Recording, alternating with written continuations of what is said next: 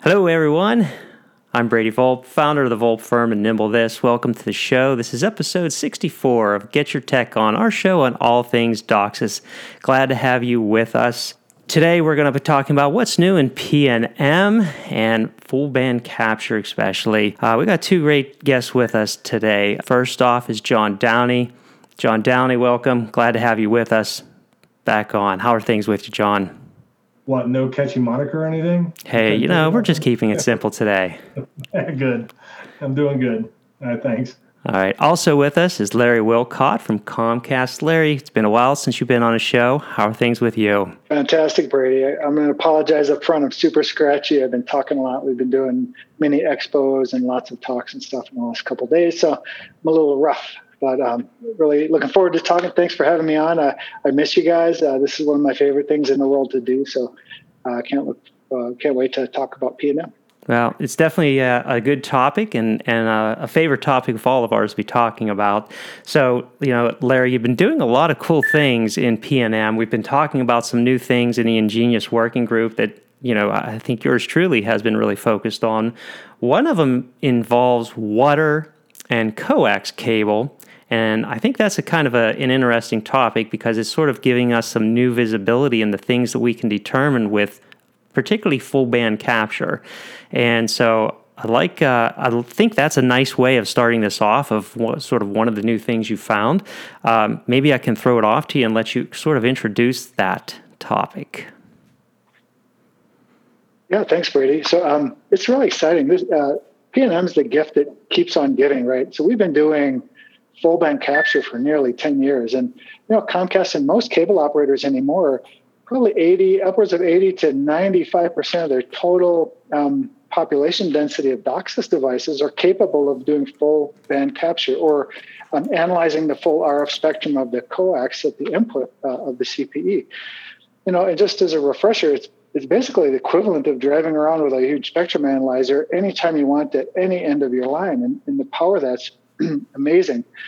So we've been doing this for a long time, and we still continue to learn new things. Um, one thing, and the thing we're going to talk about today, is that um, you know, as a side effect, and I'll, I'll talk about the technical details about um, what we've come on, um, but how we got here is we're working on this thing called a passive TDR. It's the ability to use a fully occupied spectrum trace um, using log magnitude bins. That's the, basically the spectrum analyzer output um, without having a lot of complex uh, signal to work with and doing um, interesting math on that to do a Fourier transformation and then um, look at the time domain um, uh, uh, impulse response of that full spectrum trace. So, in short, less mumbo jumbo, it's basically using the fully occupied spectrum as a TDR, and it could tell you, you know, how far away the problems are, what the magnitude of the problems are relative to the signal, and some of these other things. and uh, we can we um, so in order for this all to work, it's based on um, you know a lot of the core PNM principles of um, of impedance matching, micro reflections, and reflective cavities. So if any of you have ever tuned into some of our previous work, you know that you need two micro reflections to create an impedance cavity of the signal that forms a standing wave. And if you know the velocity of propagation and the type of cable and a few other things, um, time equals distance in cable, so you can calculate the distance to the fault of the impedance cavity. Now, um, so, that's all totally legit and it works. So if you have a perfectly good standing wave on your um, on your RF trace, and you happen to be jacking in and creating an impedance cavity, you can basically create a standing wave between you and the fault, which can be measured in distance. So that's how you do this passive TDR without actually injecting you know any signal the way a traditional metallic TDR works. Um, so we we have this all coded up. We've got it on several different meters. Um, some you know, vendors on their meters. We've done it in software, and it generally works. Um, the problem is we would find standing waves out in the field, and we'd go jack into the plant, and it would be totally wrong. Uh, it would tell us distances and all this stuff, but uh, the footage would be 50% off sometimes, and it was just perplexing. Um, so after doing this and making the same mistakes a couple of times, we re- we realized, oh wait, this standing wave isn't just a standing wave. There's something very unique about it. And we're going to go into the technical details of this. Very unique about it that indicates there's water. And what happens is the water actually slows down the velocity of propagation. So, velocity of propagation on a well known cable is very easy to calculate distance. But we were seeing upwards of 45% reduction in speed of velocity of propagation, depending on frequency, um, on certain types of cable when water was present. So lo and behold, we use this uh, to come up with a really killer way to uh, to determine that there's water in the line. And the reason that this is really particularly important is that in these days of COVID and getting into people's houses and uh, and social distancing and and uh, you know keeping people safe, we were really um, interested in finding ways that were very deterministic at finding problems outside of the home. Um, so if there are, um, and, and the reason that's important, of course, we want to fix problems in, inside the home too. But if we can proactively scan the network right now and to find every home that has water in the drop, we can, and we'll get to how we do that. Um, now you can roll a truck or a, a business partner, contractor, go replace the drop without even having to bug the customer. Of course, you coordinate that so that you're not interrupting their service um, when they need it and, and all this other stuff. Um, but it's really a great opportunity and very timely with where we're at with uh, with social isolation and things like that. So, um, I, I, know you have some really cool slides that uh, we're going to get into in just a couple minutes about um, about exactly what you want to talk about, exactly what you're talking about. I just want to break down a couple things some of the content concepts that you just talked about. Um, you know, first of all, full band capture, and we talked about numerous times. And that's exactly, you know, we're using a cable modem to see all the RF signals going into the house. And you talked about the TDR aspect about that, but I don't think we've really gotten into that clearly before. So basically, you know, we we get all those RF signals using that full band capture capability in the in the modem and kind of what you're describing is if there's some type of reflection in there, we get like a standing wave on top of those signals. So it looks like a sinusoidal wave, right? That's that's kind of what we're looking at right now. And and from that we're able to we we take that standing wave and what you're kind of indicating is we measure that standing wave and we're able to tell the distance of, of maybe where that fault is so uh, when we when i worked at uh, Wavetek Acterna, Viavi, JDSU, whoever they are. Um, you know, we call it FDR, frequency domain yes. reflectometry. Basically, uh, knowing how a sweep signal works. If you look at the two peaks and you do 492 times the velocity of propagation divided by the distance in the peaks in megahertz, you'll get the distance in feet um, where the reflection is or the, the distance of the cavity. I assume, uh, Larry, what you guys are doing is getting that distance, then looking at the map to see what makes sense for a cavity distance.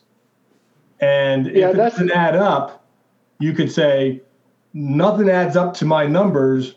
But if I look at what's a common point for all the modems exhibiting the same problem, then I could say, well, that piece of cable might have water in it because my math is not adding up.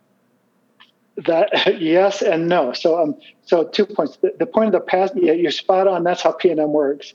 Um, uh, and and having inaccurate distances actually kind of helps, but it's easier than that.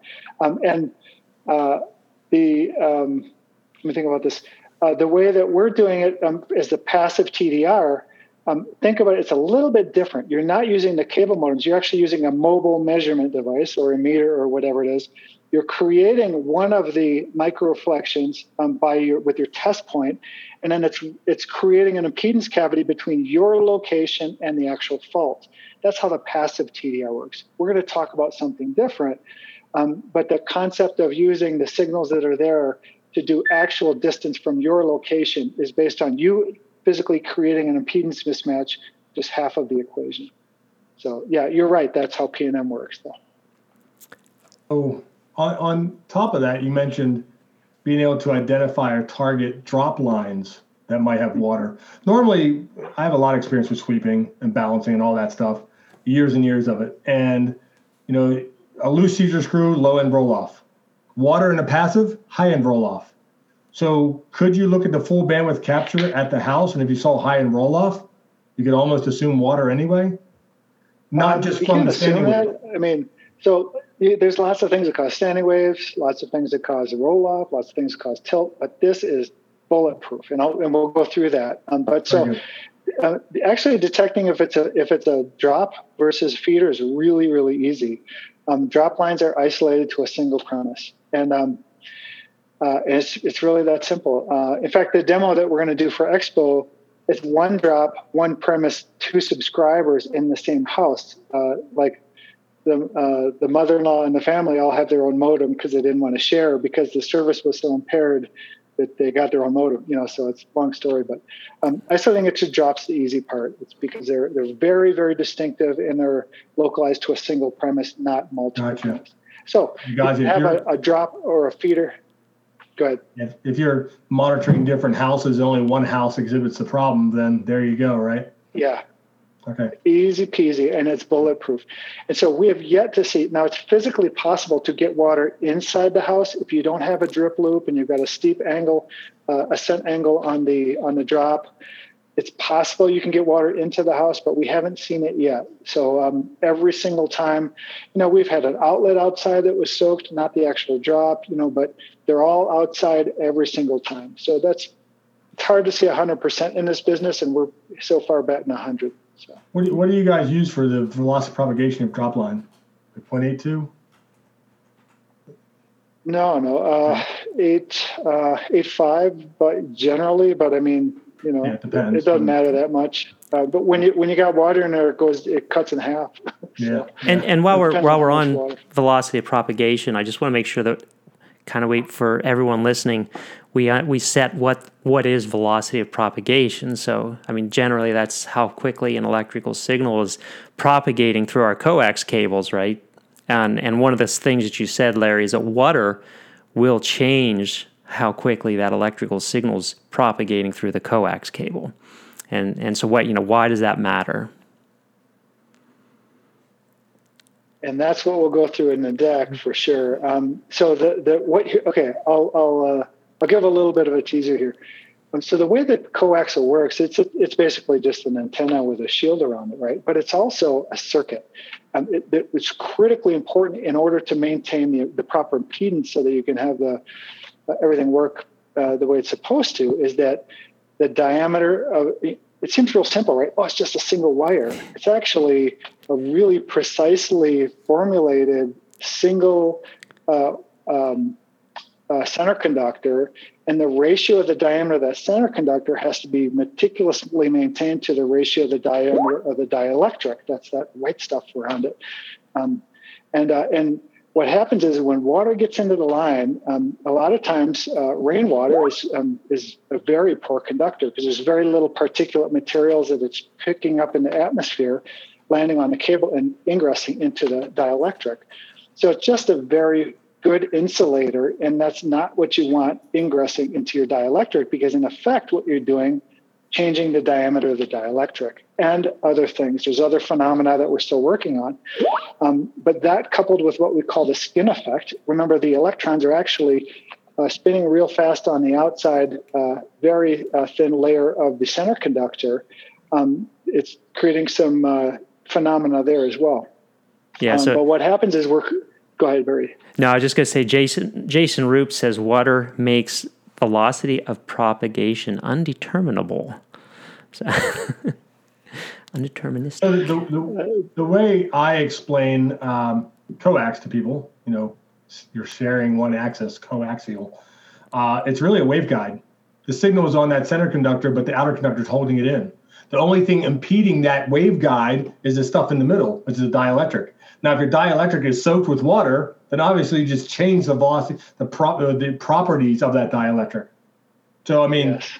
Remember the old cable that had the solid, like plastic? It wasn't foam at all. That had a, like a, I think a velocity propagation of like 0.7, 0.75.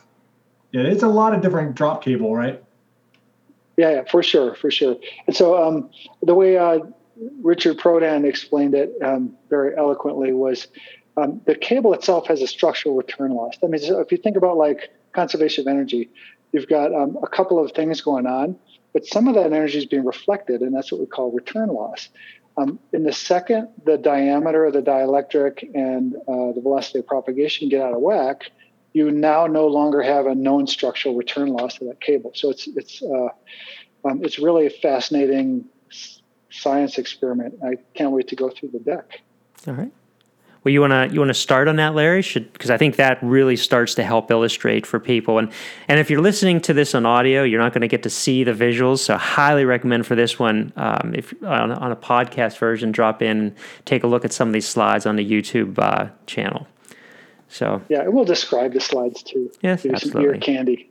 Yes, it is. So all right, throwing up the first slide here.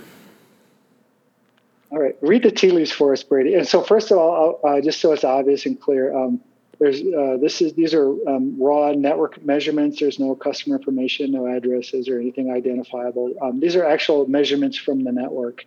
Can you uh, um, hold on for a second? So, Brady, as soon as um, Larry talks, then his screen pops back up as the main screen. How do you keep the slide up as the main screen? So, so this is operator error, John. Um, in on your end, you want to pin that to you want to pin the main screen to your window, and that way, okay. when people talk, it doesn't Maybe cause I was the, it up for other people.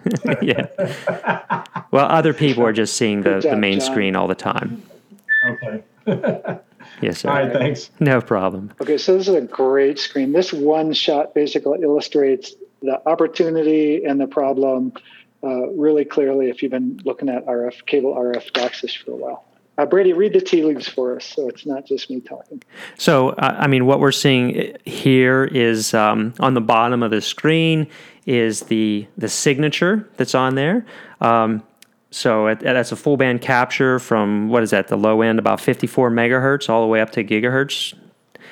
Um, and then what we see for downstream SNR is uh, most of the downstream channels are bad. The MER we're seeing is like mid 20s uh, that we're highlighting about 25.5 dB MER uh, for the downstream MER, SNR, depending on what you call that.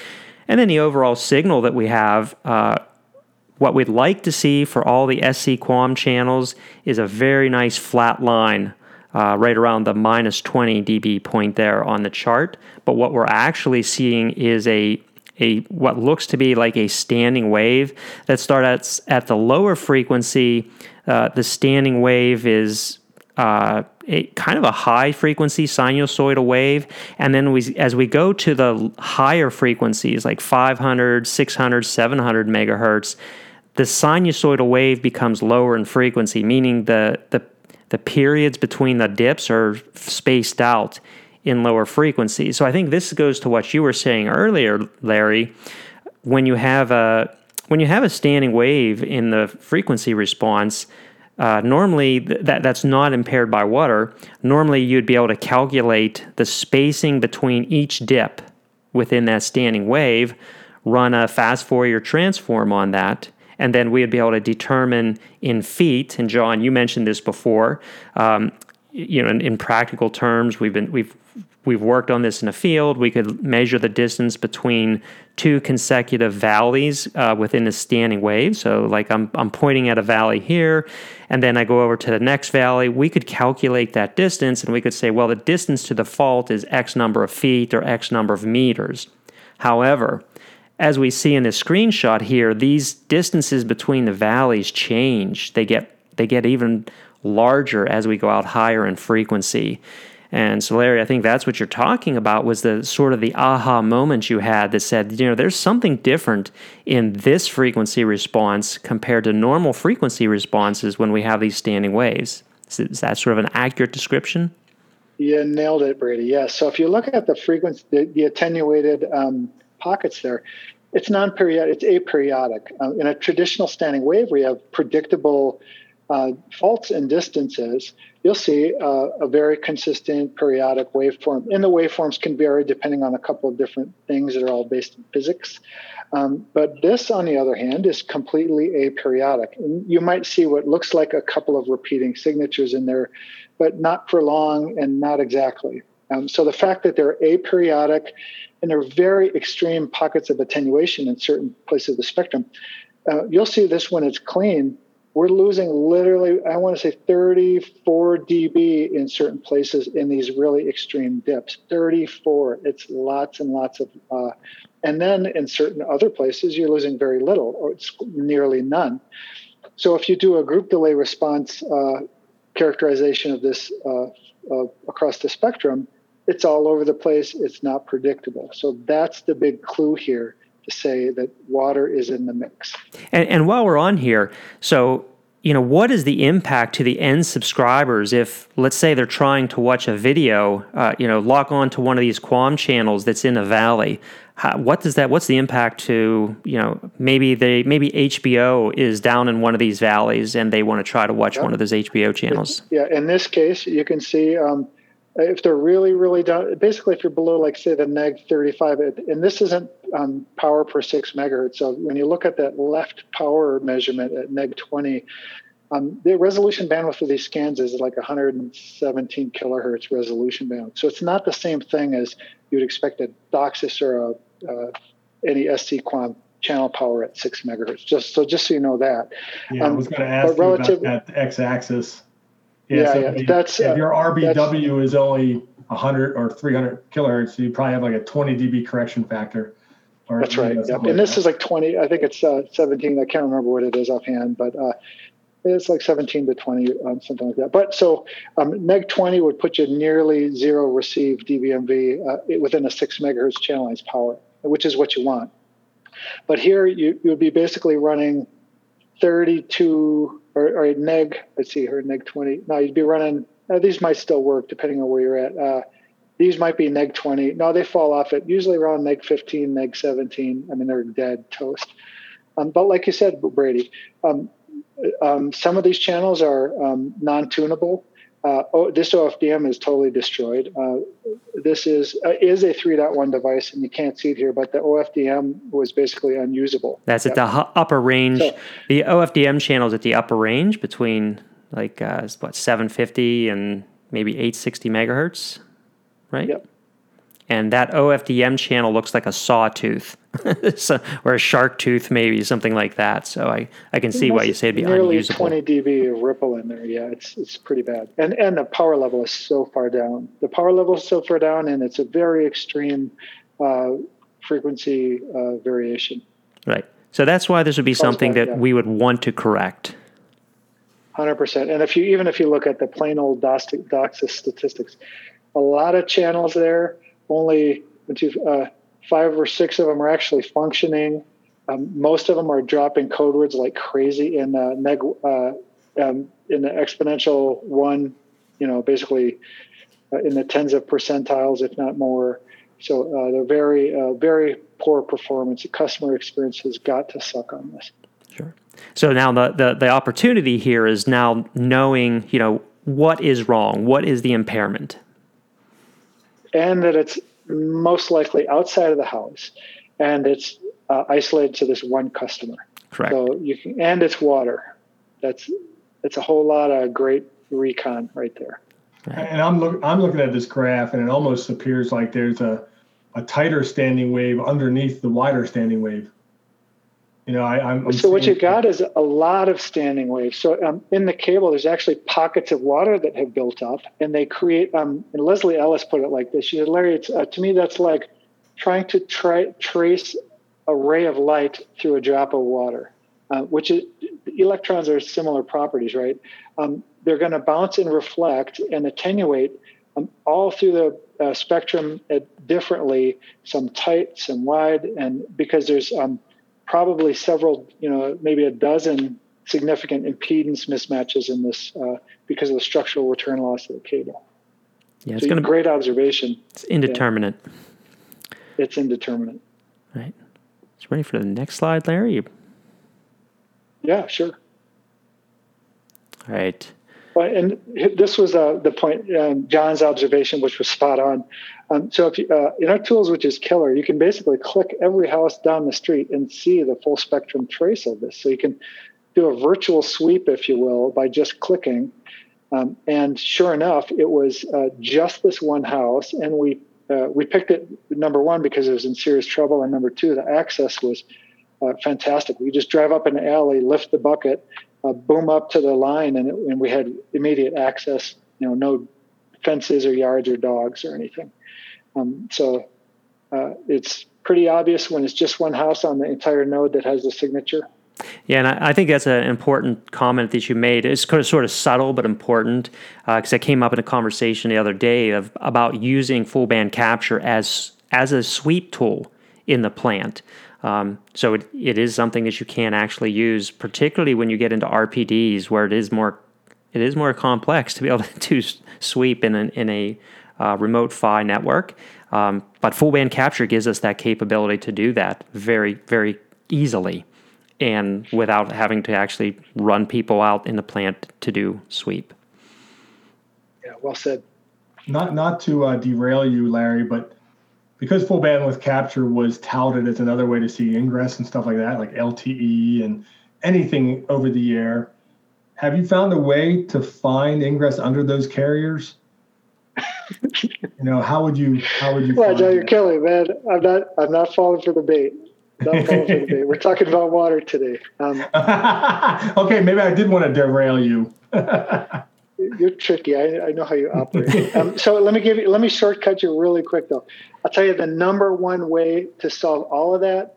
Don't bother looking for LTE. You just look for FM ingress, and you'll get to the place you care about every single time. You know why? Because it's ubiquitous it's narrow, it's super loud, and it go it cuts through every little splice and hole in the cable.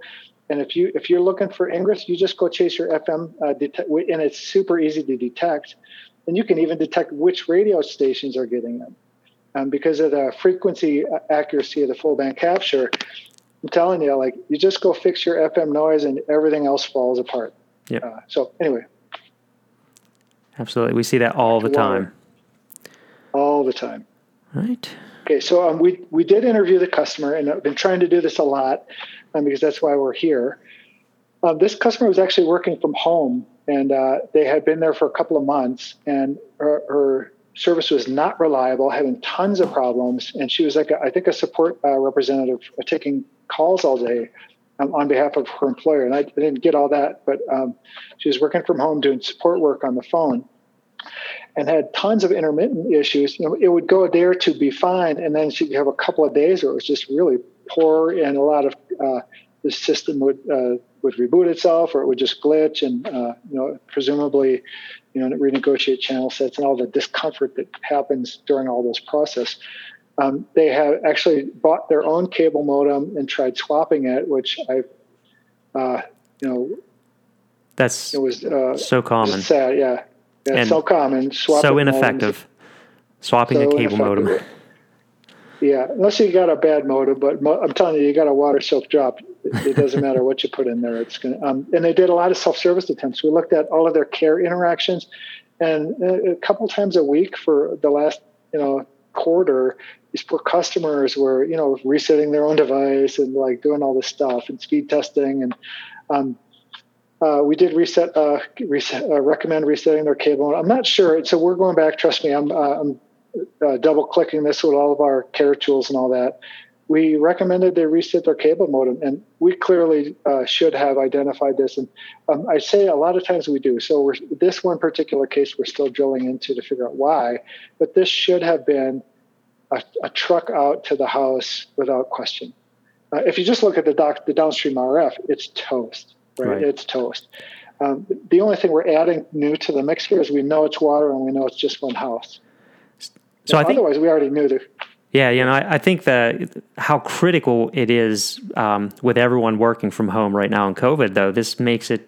This I think really illustrates the point of having that visibility into what this subscriber, what their what their RF signals were like, gives you the visibility to say, yeah, we absolutely needed to roll the truck there, and that's that's really good information to have. You know, it is one one scenario I see where a modem change would work is if you move back to a DOCSIS 3.0 modem. because then you'd be using different frequencies that might not see the reflection at the very high end, depending yeah, on where your so, DOCSIS carriers were. So, John, you're you're right, and actually resetting the modem has the same effect. It could, the modems are pretty good at renegotiating bonding groups that are unimpaired. Um, the, the problem is they were all so badly impaired they couldn't get a solid block that was wide enough to to be effective. But you're right. So resetting can actually have a positive effect, but it's temporary. Uh, and, uh, and by the way, the more it rains, the worse it gets. Right? Well, so it's not the like, other thing on top of that that exacerbates the issue is DOCSIS 3.1 modems, at least from Cisco's perspective, we prefer 3.1 spectrum before we put traffic on the 3.0 spectrum. So if a 3.1 modem is locked on because the PLC is great, it's really robust, it's locked on, and you're already down to profile zero, which is might be 64 QAM, but you're taking on errors, the CMTS might still keep trying, and it's not going into partial mode. My point is, if I drop to a 3.0 modem, then it's not trying to put any traffic on the 3.1 spectrum because there is no 3.1 spectrum for a 3.0 modem. You understand what I'm saying? Oh, like, oh yeah, for sure. And, and generally, the higher fre- higher frequency spectrum you're using, the worse it is when there's water, for sure. So. Yep. Hmm. Yeah, good point. I mean, g- great way to advocate for the devil. Yeah. So we just a couple comments from the chat room. Um, uh, Double the man says, yeah, he could see water in his line on his SB 8200. He could see high frequencies have super low signals. So he was able just to look at it from that standpoint. Uh, Jason says, good indication of water then seems to be easier to see the high signal um, so he's just responding back to that. And when it rains, it pours. So number of people are also looking at the same thing, just looking at their modem and looking from an attenuation standpoint. But I think this capability in PNM is going to be far, far more powerful to be able to deterministically isolate it. So, what you found, Larry? Yeah, so basically, if you look really close at the picture on the left, uh, there's a that's the drop cable. And the drop cable was actually strung over a power main. And every time the wind blew, it would rub a little bit. So I'll tell you that the drop cable was probably a year or maybe, well, it was date stamped two years old. So it was a very new drop. Um, I don't think it was a two year old drop. It looked pretty much pristine. Um, but the, um, the jacket just had the slightest little rub in it. The, the shielding was perfectly intact just a little bit of the, the jacket uh, had a hole in it from rubbing on top of the power main. But it was a very steep incline, um, basically a drop down to the house, and it was quite a way. So there's probably 20 feet where the rain was soaking down and collecting into that uh, abrasion hole and filling into the cable. And it had a big, beautiful, brand new drip loop down by the ground block that was collecting all the water and you could just in my mind i could just see this thing filling up um, so what happened was it was a new drop newish i'll tell you when we got down to the ground block the connectors were brand new. Like it looked like somebody had actually been there and actually re- refitted the connectors and uh, i'm not sure but um, go to the next slide and this says a so, million. so do we need a little faucet on the bottom of the drip loops? A little like, purge valve. a little hole in there? Yeah well, so this is no joke you guys. So that Take a look at the yeah, so I am curious on that rub, and I think you're showing it in this next picture here, Larry. Was the rub through? Could, could you see the the shielding through the rub? And is that what we're you seeing see now? the shielding, but it was in perfect condition. Like so, there was no the integrity of the of the cable itself, other than the water jacket, was in perfect condition. There was no other structural impedance problems of this cable. So just a little electrical tape could have taken care of this situation, right? it does say that, Brady. Yeah. don't give everyone bad ideas. Okay. Don't do that. Yeah, that we don't stick aluminum cans wrapped around uh, cracked uh, trunk cables. Well, well, we recommend against it, but you know, we do see crazy things out there. So, highly uh, recommend. I've seen so many of those. Yeah. So anyway, we got down there, and uh, I'll give a little shout out. Uh, Jeff Milkotch of the West Division, a friend of mine, he was out in the field with us and we were all socially distanced. He unplugged this thing and he looks, and you should have seen the look on his face. He knew we were on a mission to find water. And that was literally what he was holding in his hand. Um, when you tipped it over, it literally poured out. Um, and the one thing here, you guys, and we have been had, guys have been running on dozens of these in the last month or two because we're trying to put together all the science and, and art on it most of the time you do not actually see water at the end. We got lucky because it was a very steep incline. The place of the water ingress and the big drip loop happened to be right near the ground block. and uh, when he uh, took it out, it poured out. Most of the time, you don't actually see water. So, uh, flip to the next slide, and this is kind of the the proof. I happen to have my TDR because I knew that this was the only way we could um, legitimately validate, and I was expecting not to see water, but I was thrilled we did. Um, until you actually shoot it with a TDR, you cannot conclusively say there is or isn't water in it. I'll tell you, this the water so coming far, out of the connector was was not enough evidence. well, yeah, but I'm saying if you don't see water, you can't use that as an indication that there's not water within a 150 foot drop. Right. It can be sitting right in the middle where that uh, where that sag was, just pulling up, uh, causing all kinds of chaos. But here, one thing that's super important, and we talked about velocity of propagation. Um, in order for me to get this thing to measure out, I actually looked at the the, uh, the the drop distance marks, and it was exactly 90, uh, 95 feet um, from the cable markings. In order for me to get that thing on the TDR to measure 95 feet, I had to drop the velocity of propagation from 0.85 to 0.52. It was a massive. That's massive, a big change, yes. Yeah, and that says a lot about you know the group delay implications and all kinds of other stuff. All right. So this and is lo and behold. This is uh, this is after you've fixed it, right? Now we're seeing a nice flat spectrum of all the channels. No standing wave anymore. Yeah, that took you guys five minutes. Um, we, even a customer was there. He said, "Oh, I really got to." I said, five minutes top." She says, "Oh, perfect. They'll do lunch now." They were so happy. The thing just was humming. I mean, look at the beautiful spectrum they have. Yep. Um, that's about as good as you could possibly expect to have. So the MER they're, they're for all the, channels greater than 40 dB. Your OFDM yep. channel that looked like a shark tooth before is so nice and flat. And, and that's the same customer that you showed before. Exactly. it's, it's it hard to believe. Like the, the, tilt isn't as bad. It looks like the levels came up quite a bit. But um, and that was only year old cable or two years or whatever it was. I mean, that was and it only had a little hole in the in the jacket. And you changed it uh, apples for apples, RG. Exactly the same cable. Yep. Yeah. Yep. Exactly the same cable. Now, did you do anything to make sure the cable doesn't rub against that that line again? Yeah. Well, unfortunately, because of the situation there, it had to go where it was, except for we put a sheath on it and a, a shrink and did a bunch of stuff. So, right. Um, yep. Okay. Your uh, conclusions. Yeah, basically, um, so we'll go through. Uh, I don't want to burn it. We don't have a lot of time. Uh, let's go through the science about this really fast. Uh, I love this part, and I'd like to spend at least the last few minutes talking about Expo and other fun stuff. But uh, flip to the next slide, Brady. So this, we brought the cable back to the lab uh, at Wynkoop in Denver.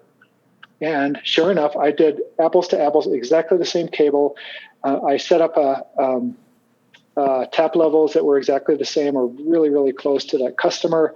And this approximates the customer's signature almost exactly. And then an unimpaired version, exactly the same thing. So this is literally the same cable. One was two years old, one was brand new. One had a tiny little hole in the jacket and it had water soaked into it. And by the way, we capped it and uh, terminated it really tight so no water could leak out. And I was very careful not to move it too much so the water. Um, so that's the difference. Um, and uh, th- looking at it, the cable was almost perfect except for that abrasion. Go to the next slide, Brady. Uh, here's the money, you guys.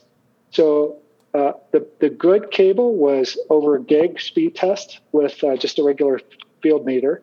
And on that exact same water soaked cable, it was 179 megabits. And by the way, I run this a couple of times. Some were as poor as 15 or 20 megabits, and 179 was the fastest I could get through the water soaked job. Right, and uh, the speed has uh, the velocity propagation has no impact on the speed. It's just the fact that the uh, the, the MER, the QAM channels themselves were so degraded that we're not getting uh, any speed over the, the you know they're just down basically. Yes, exactly. Um, and the other thing was the upstream spectrum was virtually unimpaired. It was just I, I didn't point it out, but in the uh, DOCSIS telemetry, I think we gained a half a dB uh, and ICFR no problems. Um, there's a, a text saying uh, low frequencies can't uh, no, low frequencies can't jump, high frequencies can't, can't swim. swim. Yep. can't swim, and uh, that's evident uh, in in the results of this test. So go to the next slide, Brady. This is the fun part. I love this. So our Wynkoop, this is the freezer. It was full of ice cream, and I had to make a room for it, and I got a tummy ache. But that's the drop cable that we recovered.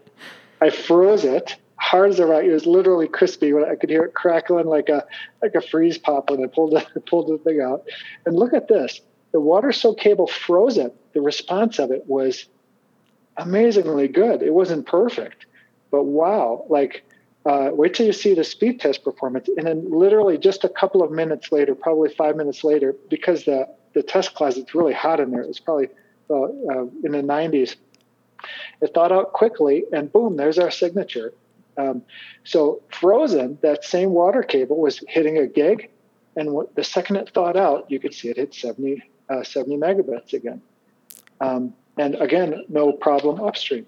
So this is really a remarkable testimony to the uh, to the influence of the natural environment on our cable infrastructure. So think about all of this craziness caused by one little hole in the jacket of the cable, not even affecting the impedance properties of the cable, that water getting in, temperature, all this stuff, just all the chaos that ensues in our propagation uh, so I, I wonder if it's not just the density of the dielectric changing, but it's also when you have water that uh, freezes, you're changing that diameter because it's expanding, right? So I'm wondering if it's a, a function of both. That's that strange, isn't it? I mean, well, yeah. So your point of you were spot on about this. I, have gotten a bunch of comments, and we've thrown this out and have probably ten different theories about why. But it goes back to the waveguide principles, and this was a point you made earlier. Uh, Tom Bach mentioned, hey, you know, like this uh, goes back to microwave days. Like you get water in the wrong place on the waveguide, and it's shot, but the second it freezes, it starts to work again. Mm-hmm. Um, so I think that same phenomena uh, are at play here, which are still not exactly well known, but we're getting there. It's definitely very cool stuff that you've come across. Love it. So, what's the moral okay. of that story? Uh, okay. Make sure we do all of our troubleshooting or FBC captures before everything freezes. before it gets cold out. no, no, but now think about. But here's the other thing: sometimes these things dry out. Uh, sometimes when it's hot, the problems go away because they dry out. There's a lot of interesting opportunity here with ML and AI, weather predicting. You know, if you can predict a rainstorm coming in, you can easily predict certain customers are going to lose service. Yep. You know, and um, there's a lot of goodness uh, to unravel here. We're just getting scratching the surface. Let's go run through really fast how we um, the the prominent uh, concept about detection. So these are three different types of signals. Number one is an unimpaired perfect signal, not perfect, but pretty darn good. Number two in the middle is our water signature. See how it's aperiodic and it's just it's not predictable periodicity. And number three is a very common standing wave. You'll see these from, you know, uh, bad MoCA filters or leftover splitters from satellite or things causing reflections off tap ports. Very common in the drop network. Um, so our tools right now, the middle two are being picked up by our wave identifiers, um, but we're not discriminating uh, them properly as being water induced or traditional standing we wave. treat them the same we treat them the same. That's the big opportunity. So go to the next slide, Brady. So what we do in digital signal processing is having only log magnitude bins, basically only the raw spectrum trace. We go in there, we take the channel reference from the channel plan, and we fill in all of the um, all of the guard bands and all of the vacant spectrum with interpolation. So the top is totally filled in as if it were a perfect one big giant OFDM signal. And we do the same. You can see there we interpolated, you could see these weird lines where the, the spectrum was filled in. It's not perfectly accurate, but it gets us close. And then the same thing for the standing wave. And then go to the next slide, Brady. Then once we have those filled in, so the, this now represents basically signal with no noise. And then we snip the, uh, the center 4K worth of log magnitude bins and uh, here, this is basically the centermost chunk of the used spectrum. And you can see this, some of these weird interpolation slopes. Uh, and the same here, which is normally vacant. Go ahead and press uh, the next slide, Brady. then we do what's called an IFFT or an inverse Fourier transformation. Um, it's a little tricky because it's not a real FFT because we're missing some of the uh, complex components of it. Um, but basically, if you think about this as a TDR now, the perfect signal has uh, a very high signal to noise ratio. Um, the uh, the water soaked line has a um, has a uh, time dispersion in it, so you can see lots of little bumps um, that basically go out in, in distance, um, because that's really what it looks like in, with water in the line. And then the actual uh, impedance mismatch has a single um, dominant echo that's detectable. So if you do all this processing and look at it in frequency domain as if it were a TDR, it's actually pretty easy to say good signal, uh, you know, water, water, or dispersed, yeah, yeah dispersed um, uh, impedance mismatches and one dominant echo. And yeah, so this really paints the it. clear picture of how you can discriminate between all three cases. Very nice. Yeah, this is like looking at a TDR where if you have put a TDR on a water soak line, it sticks out really obvious guys know how to and gals they know how to interpret that properly. Yep. Very nice. Is that it, Brady? I think yep, that the that's last the last one. Nice. All right. Very nice, Larry. Very good, very good description and very good uh, discovery as far as seeing the water in that cable. Uh, it's going to be a very nice contri- contribution to uh, the whole industry with what we're doing with full band capture.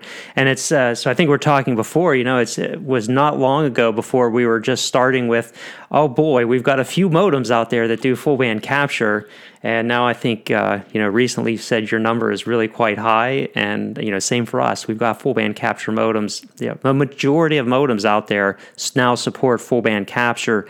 So you know really every operator should be able to take advantage of this for the majority of their plant and use this as a tool now to find water soak cables, water soak drops. Um, and the same would apply yeah. for mainline, right? Yeah, let me sneak in a plug. Uh, absolutely, mainline. Um, and mainline has interesting properties because it tends to dry out more uh, more readily. I don't know if it's because of the sun or other things. We're working on that. Um, and you detect that the same way by how many customers see the problem. Um, so it's not really, really uh, deterministic, but it's pretty good. Um, but I do want to say um, the work that's going on to do this water detection is uh, both uh, in two parts. We're doing uh, InGeNeOs uh, Cable Labs working group. That's where a lot of the, the math and the uh, detection algorithms are being developed. And then the, the SCTE PN, operations subcommittee number seven for PNM uh, is where a lot of the field operations, those aspects are being addressed. We're doing trials and tests and gathering data and, and working in collaboration with Cable Labs PNM. So just wanted to, if anybody's really interested, hop onto any one of those working groups. We're glad to have you. Uh, and it's actually a lot easier than it looks. You could start fixing your water soak drops right away. Yes, sir. absolutely. All right, so that's uh, I think that's what's new in the PNM industry. Um, so next up, uh, PNM Live. Um, that is something that uh, a number of us just put some videos together and we'll be doing at Cable Tech Expo. Uh, I know, Larry, you're also doing a video for that. So uh, we did one with uh, a local cable operator, Comporium. Well, we did some troubleshooting out in the field. We're going to do a video for that. Larry, I know you're doing a video. Yeah, we're gonna we're gonna play a couple of these live uh, water soak drop find and fixes with customer interviews. It's pretty exciting. So you'll see it in action and I, I, just saw the video, raw video today. It's really cool. Can't wait to show everybody. Yeah.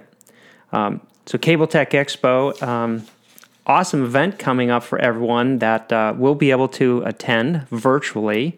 And then there's a lot of papers, Larry, that uh, I think I think we want to cover. Some, we want to plug some of these papers, right? Let's do it. You got the list, man. Read them off. All right. So um, proactive network management, cool tools to identify and eliminate eliminate impairments. Um, papers are going to be uh, Judy Fiera, Convolutional Neural Networks for Proactive Network Maintenance and Improving Customer Experience. Lei Zhao, a proactive and individual network management scheme for mid split, high split, and full duplex DOCSIS return path in development. And Jason Rupe, also in the chat room chatting uh, with us right now, profile management inform proactive network maintenance. So, profile man- management, uh, PMA. Highly recommend Jason's uh, one to learn more about PMA, something we're also doing work on right now. Um, anything you want to cover on those? Uh, no, it's um, pretty cool stuff. This is right up our alley with PNM. Yep. It's a you know it's a little bit more heady. There's a lot of uh, ML and AI, but it really is where we're going with all of this stuff. So uh, if you're interested in PNM and uh, how this, these things work, uh, you're going to learn a lot. It's really uh, really excellent. Uh, another workshop is turn up the software defined radio. New ways to test RF performance. authors on this are Andy Martishev, Software Revolution of Field Meters, Rob Lund, RF Testing Applications for Software Defined Radio, and Gary Ventriglia. And I apologize for any names that I'm mashing up. I'm, I'm notorious for that. Training machines to learn from signal meter readings. Yeah, wow. Uh, I think. Uh, oh wait, no. That Ron Hranac is uh, is moderating that one.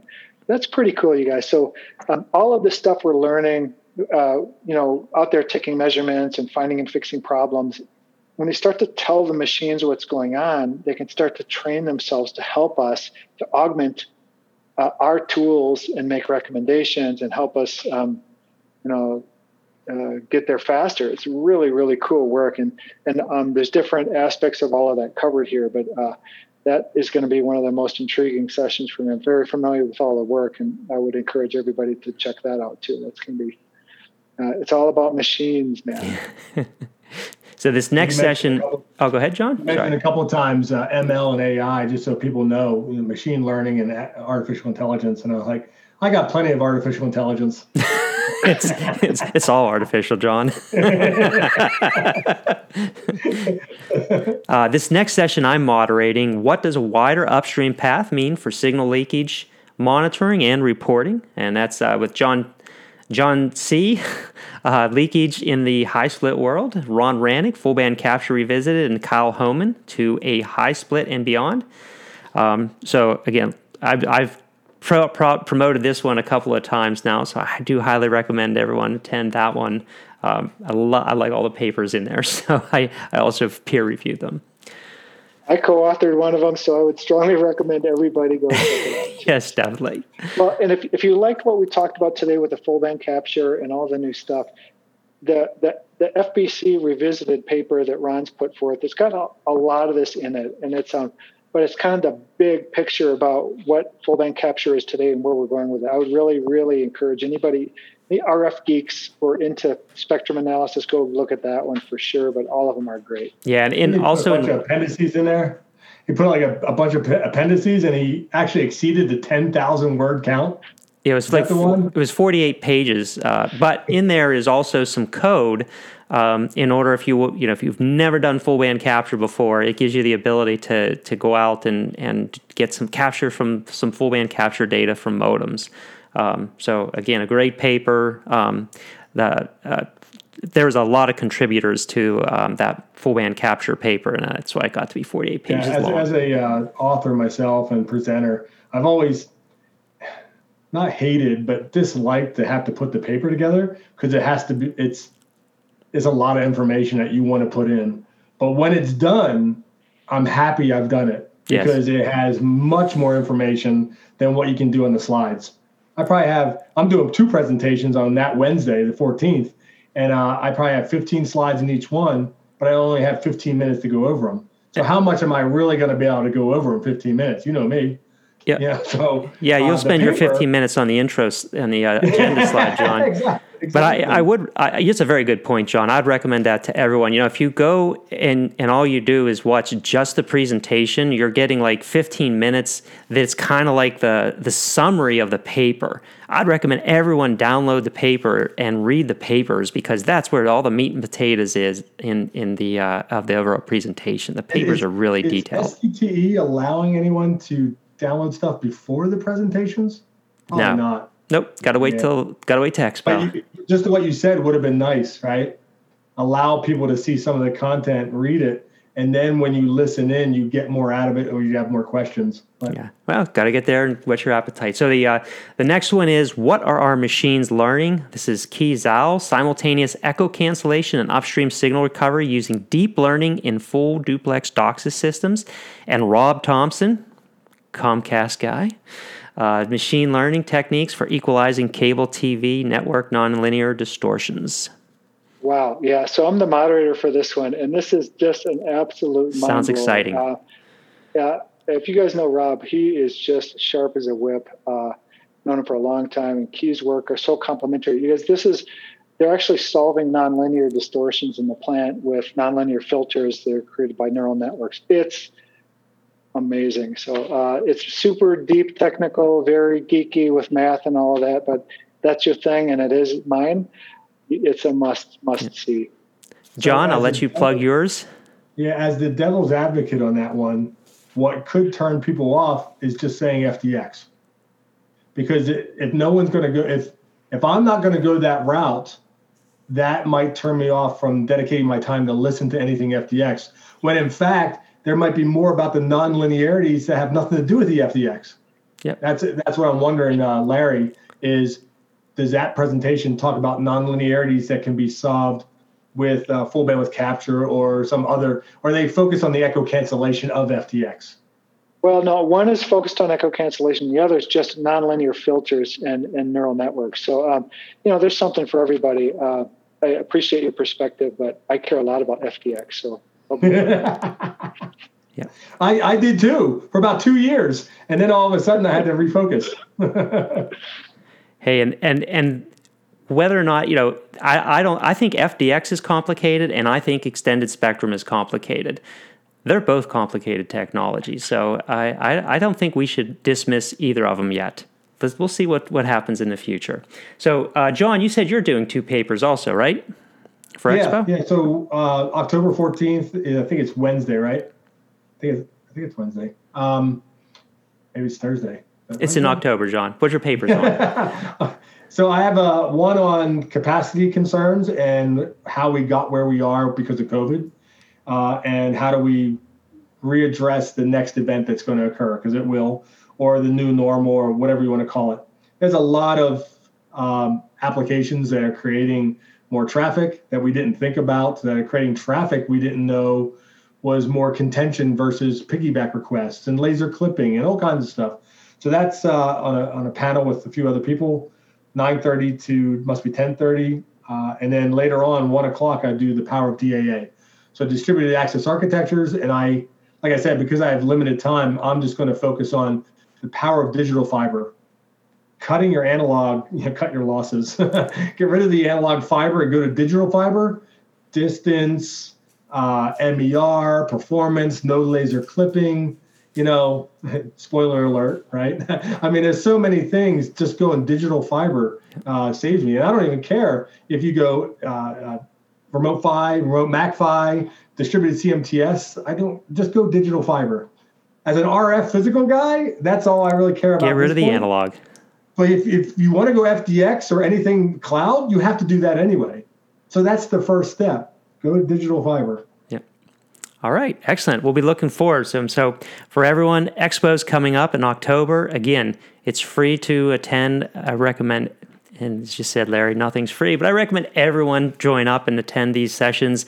They're, you're going to get a, a, wealth of information out of them. So it's going to be a great, com- a great event coming up.